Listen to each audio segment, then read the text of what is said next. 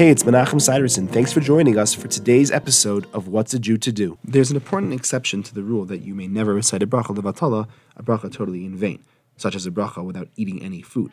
And that is you are permitted to say a bracha without eating any food in order to teach someone to say the bracha, whether it be a child or an adult. So someone needs to make a ha'etz and they're not familiar with the blessing, you can say with them, Baruch Atah Hashem Elokeinu Melech Olam. You can say the entire word of the bracha, even though you are not going to be eating any of the food.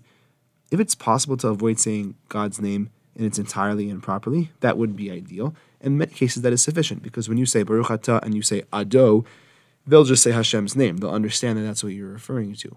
If not possible, you can say the entire bracha with all the names of Hashem straight through as if you were about to eat that apple, and then just have them repeat after you and have them eat the apple. There's nothing to worry about. Thanks for joining me. I look forward to seeing you tomorrow.